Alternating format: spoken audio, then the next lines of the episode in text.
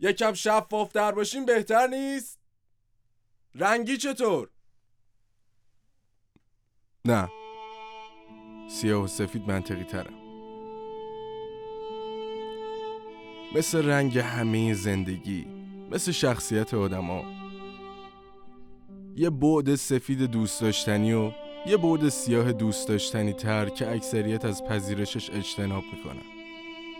حرفام از تو سرم رد می‌شدن. صفحه های ذهنم ورق می‌خورد و بوف کور رو تو سرم جیغ می‌کشید. چی شد که الان اینجایی؟ تقریبا یه ماه قبل یه رهگذر بودم. رسیدم به اینجا و حالم خوب شد. دیگه خواستم تو همین حال بمونم. روزا هم اینجا کار می‌کنم شبام تو کافه میخوابم. تو هم از من میشنوی جایی که حالت خوب میشه اتفاقا بمون. اصلا خود تو اینجا چی کار می‌کنی؟ نمی‌دونم. پریشونی؟ نه. صرفا از یه جا موندن میترسم. ولش کن بابا. بیا کام بگیر یکم قدم بزنیم سر حال شیم دستشو گرفتم و بلندش کردم. رنگ پوستش تیره تر از من بود و جسه خیلی بزرگتری هم داشت.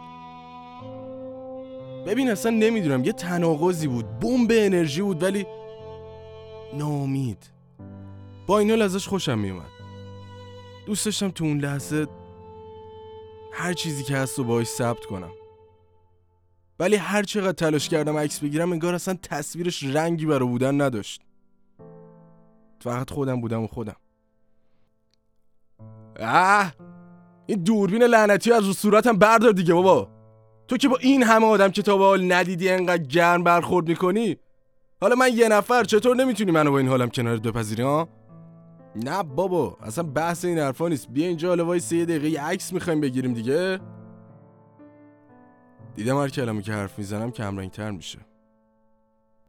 ترجیح دادم حرف نزنم و حواسم و کامل جمع کرده بودم به همون یه ذره صدای آرومی که ازش مونده بود. منو به سمت خودش کشید و تو آغوشش رهام کرد. چند لحظه بعد بین سیاه و سفیدای زندگی داشتم دست و پا می‌زدم و گیج بودم. اولین صحنه ای که بعدش برام معنی پیدا کرد و یادمه از زاویه دید اون بود. دیگه انگار داشتم تمام دردهاش رو اسم کردم بعدش همه چیز زنده تر بود. می‌دونی سکون مرگ انسان بودنه. همون چند قدمی که با هم زدیم کافی بود تا من تو سایه خودم حل بشم و حرکت دلیل آغاز بود. دوست داشتم تمامی اون ثانیه ها موندگار بشم ولی عجیب که هیچ چیزی نبود. دست بردم گفتم حداقل بنویسمش. عکسی که رو گوشیم بود نظرمو به خودش جلب کرد. قبل از رفتنش و به خلصه رفتن من نقاشی تلخی ازم توی قاب بود.